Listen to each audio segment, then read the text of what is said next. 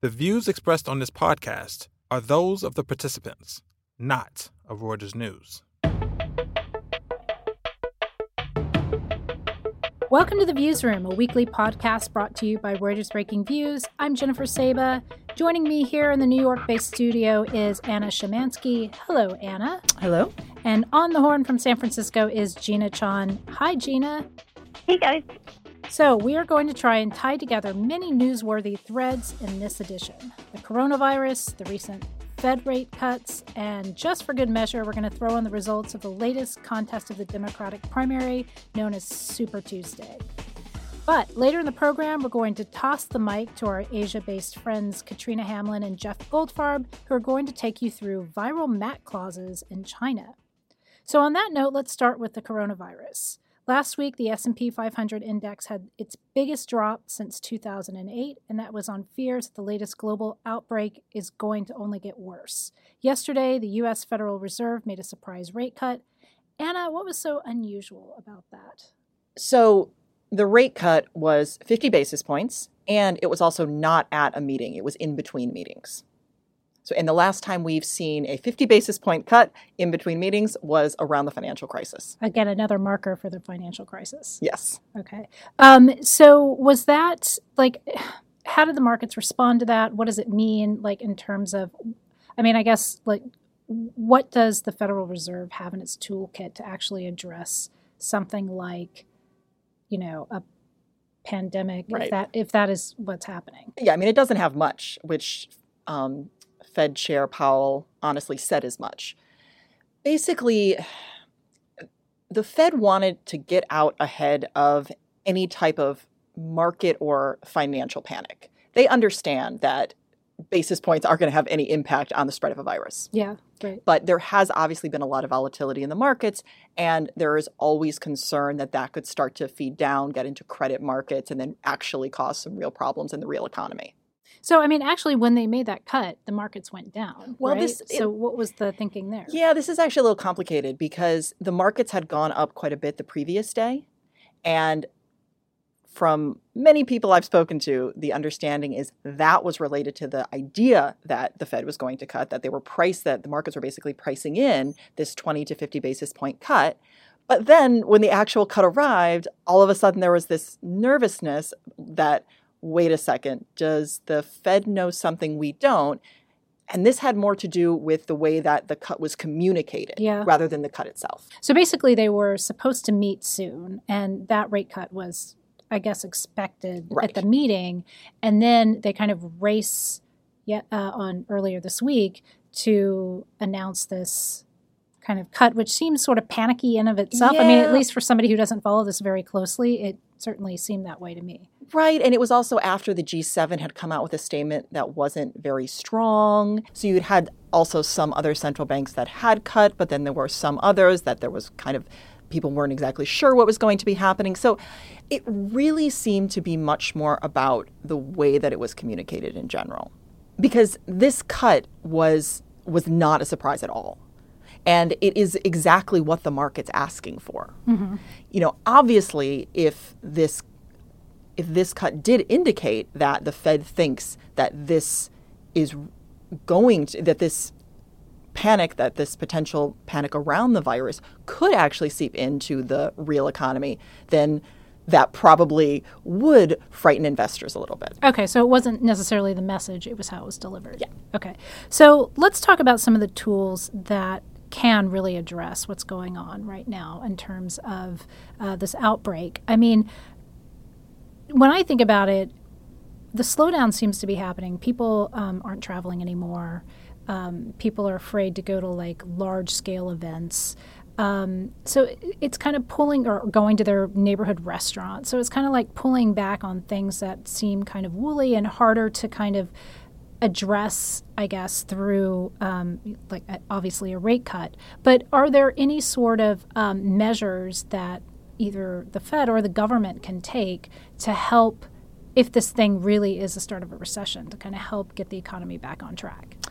There are some things. I mean, right now it looks like it could be a supply shock. And when there's a supply shock, that does kind of limit the tools that you have. Although, obviously, a supply shock can then feed into demand. As, as you said, people are also not going out and doing anything, not using services, not buying things. So, this is when you probably will have to shift a bit more to fiscal policy. Because, as we said, there's just simply not much the Fed can do they could buy more bonds, but again, that's going to help financial markets. Yeah. It might help people refinance their mortgages, but that's probably about it. So if you're looking at what the government could do, I mean, what would probably make the most sense would be targeted measures. Targeted measures to make it easier for people to go to the doctor without having to worry about bills, especially if people don't have health insurance. Th- those kind of measures that could actually potentially stop the spread of the virus as well as kind of get the economy moving a bit more.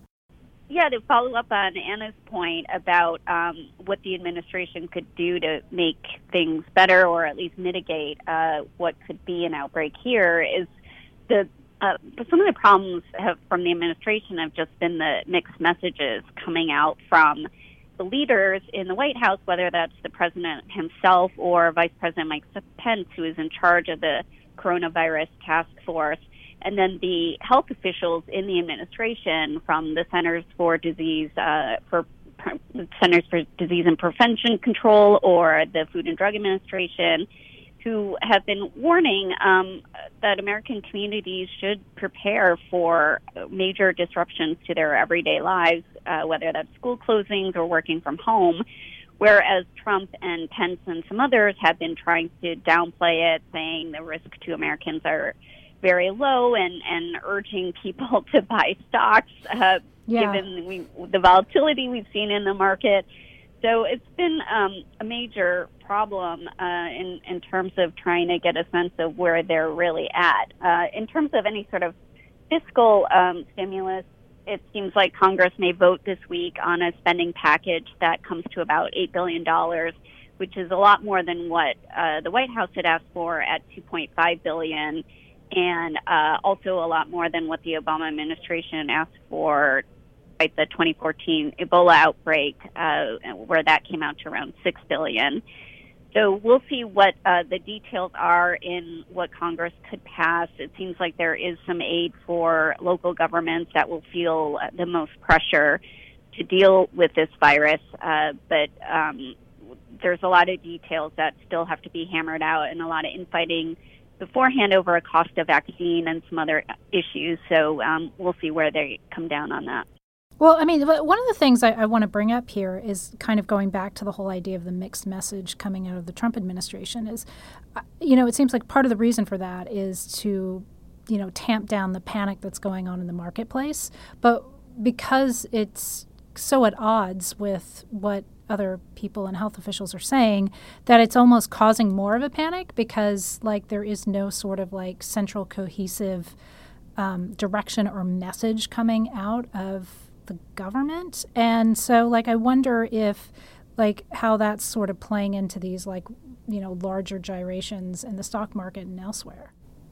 Yeah i mean i think there is always danger when you have a very partisan presidential administration. I mean, obviously, all presidential administrations are political, right. but there is the danger that in a crisis, the administration is acting for their own political interests, especially their electoral interests in an election year, not thinking about what would actually make the country safer.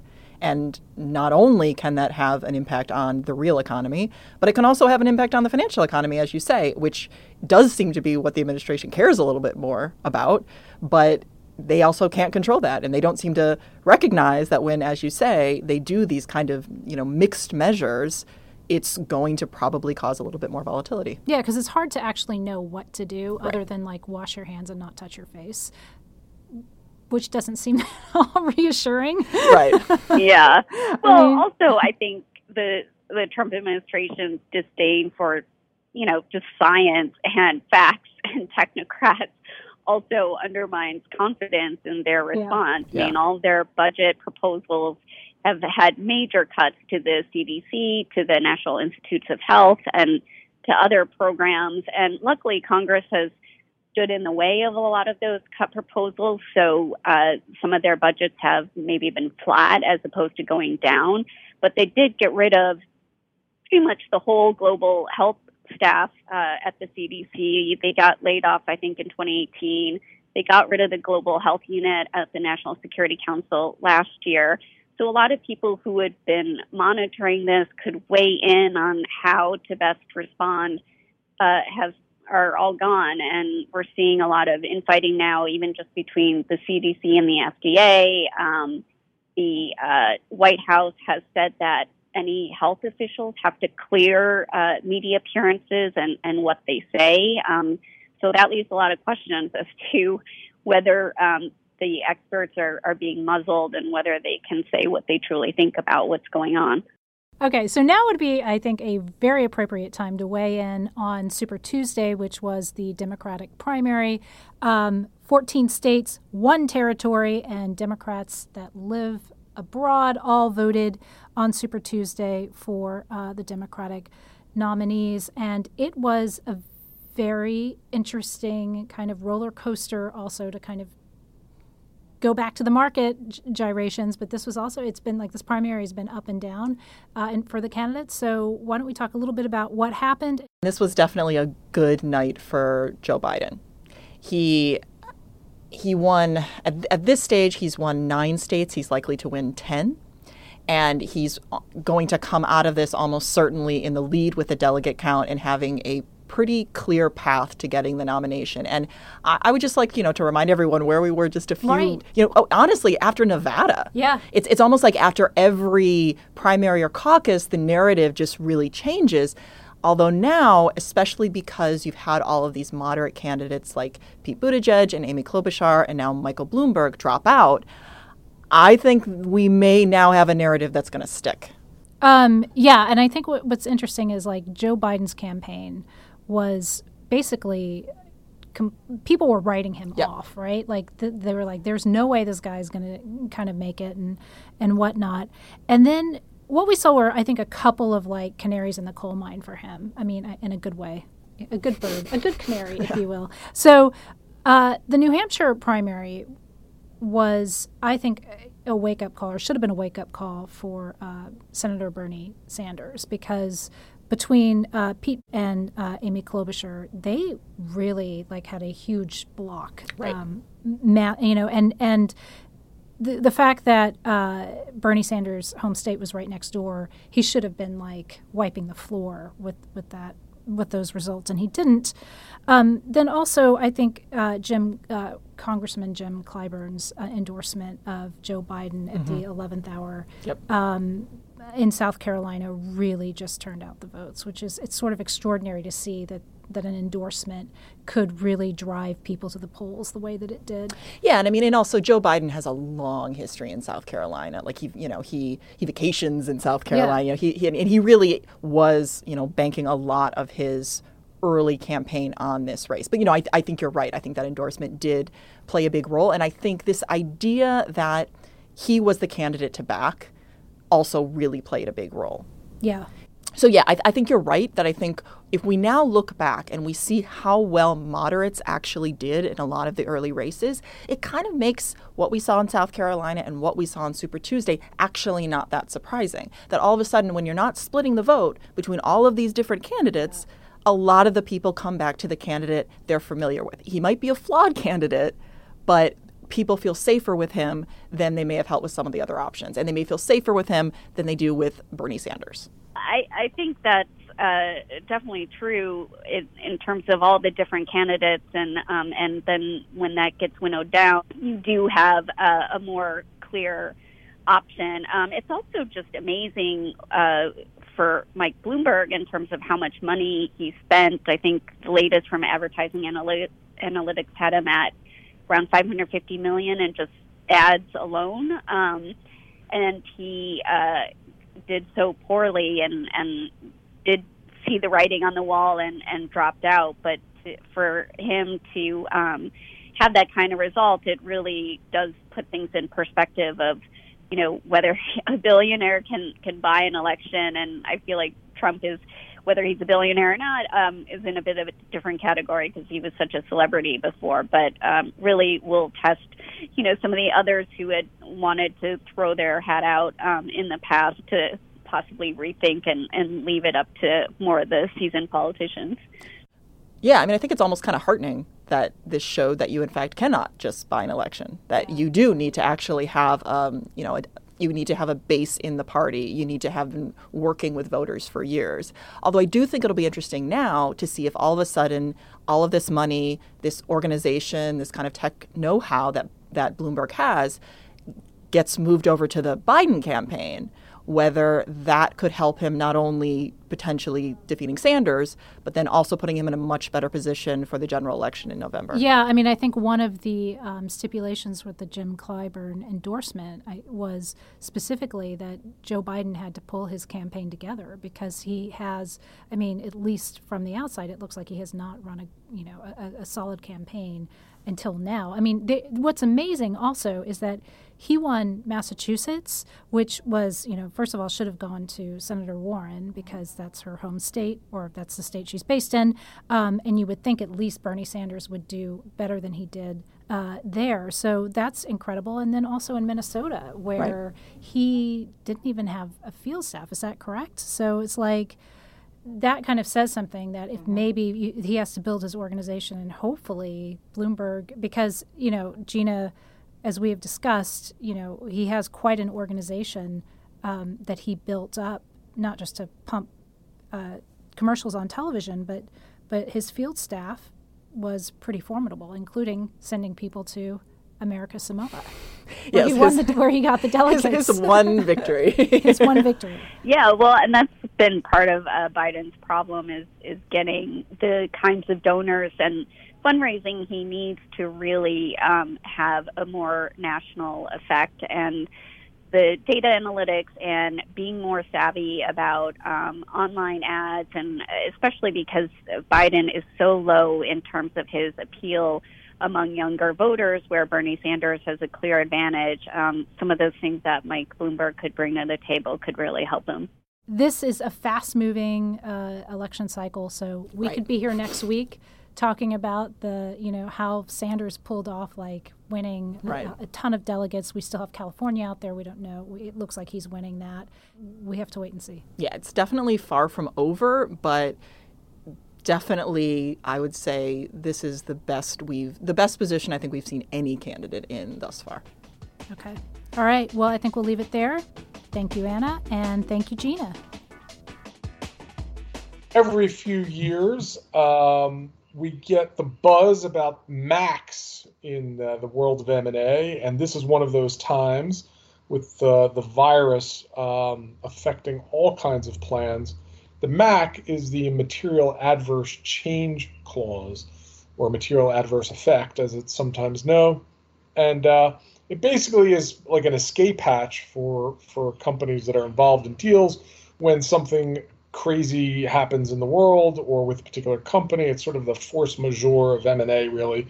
Um, Katrina, what are you hearing? I know you've poked around on this a little bit. Are you know are we we primed for a Big Mac attack in Asia because of the uh, the coronavirus? I think it's perfectly possible. Um, these causes don't have the same history in this part of the world that they have in, say, Europe or America. They're a little bit newer to this market, but I've spoken to a handful of lawyers who are working on deals or have been working on deals here, and they say that they become more and more common in the terms and conditions. Um, and so it's perfectly possible that someone's going to try and use one of them um, in the near future because of what's happened with the virus. I mean, it's pretty interesting because we ju- I think we've just had the first specific mention of COVID nineteen in a uh, in a uh, a Mac clause, basically a carve out in the Morgan Stanley uh, acquisition of E Trade, where it specifically references um, the virus, which is pretty amazing. Um, but these things keep evolving. I mean, I guess are, are, there certain deals that, that that become vulnerable right now? I mean, I, what are we? What should we be looking for? Yeah, um, the example that you raised is a really great one actually because uh, they've made a specific note about this particular virus. But a lot of deals um, have a carve out for epidemics without using the word coronavirus. And um, you might think that that would mean that they're safe. That's probably not the case because uh, you can also invoke a MAC if there's a significant uh, change in a company's financials or, or, prospects, depending on the wording of the clause. And so, if there are targets where there is a really big impact to the company's business outlook, then um, they are potentially vulnerable to, to these causes. And I think uh, the targets we should have in mind are those in China because obviously that's where the, the impact has been seen most clearly so far. Um, and within that, there will be certain sectors that are feeling more pain. So, uh, the, the, auto industry, for example, was already in a very difficult spot before the virus came along, and the virus has, has only exacerbated that. So, uh, I think uh, those are the sorts of um, targets that, that we should be looking at when we uh, when we keep our eyes peeled for the first of these MACs. Yeah, I mean, these are notoriously hard to invoke, particularly in the United States. These have gotten tested in courts, and they, I think there's only one or two, uh, certainly a handful of cases where they've actually been allowed to be cited, uh, because uh, in part because the legal language has gotten so tight on them. Uh, but we actually had a, a deal um, out in Asia. I guess Melco, the casino operator, pulled out of a deal, not necessarily citing a Mac, but did blame the virus, right? Yeah, that's right. And I, I think that is a, a sign that it's on people's minds. It's it's also a sign, um, also an example of another reason that it will be difficult to um, to invoke a MAC in in Asia. Uh, Melco and, and Crown Resorts, the, the Australian target, you might recall, have a, a very long-standing relationship. And um, in this part of the world, uh, executives and uh, and deal makers are, are often very unwilling to resort to sort of legal means to, to resolve their problems. They'd rather deal with it on more friendly terms, and that's perhaps why we haven't seen a Mac being talked about in that example. Um, that will definitely be another impediment to, to them being used here. But as we saw after the financial crisis um, in the US and elsewhere, when things get difficult, people look for whatever escape hatch they have. And, yeah, money this, talks, right? That's right. Yeah, and this might just be the, the easiest way out for some. And sometimes it's just it's not even really like actually going through the legal process of invoking the MAC. Sometimes it's a negotiating uh, ploy, really, right? Yeah, that's right. So one example we had just uh, a few years ago was that Verizon. They managed to save themselves $350 million in a deal with Yahoo uh, by talking about the MAC clause and uh, leveraging that as, as a negotiating tool. So that's perfectly possible too. So ultimately, what's your prediction? Uh, are we going to see see a rash of these, or what, what should we be expecting? With I guess you've mentioned that there's something like eighty billion dollars worth of uh, uh Chinese related M and A that that's sort of out there that hasn't closed yet. Or, or what are you what are you expecting? I think we might see China trying this out for the first time. It would be a really new thing there. And then, you know, maybe at the same time, we might see deal makers in other parts of the world starting to look at the opportunity that they have to to evoke a Mac. Um, so yeah, there's a couple of things to watch out for. A, a first in China, and then potentially a, an even bigger Mac elsewhere. All right. Thanks very much, Katrina, for talking us through that. That's our show for this week. I would like to thank our guests, Gina Chon, Katrina Hamlin, and Jeff Goldfarb. And hats off to our producers, Laura Browner, Sharon Lamb, Freddie Joyner, and Andrew D'Antonio. Our final thanks go to you, our listeners, for tuning in. Subscribe to the Viewsroom and our sister podcast, The Exchange, on iTunes, Spotify, or wherever you go to get your podcast fix. Check us out every day at breakingviews.com and don't forget to tune in next week for another edition.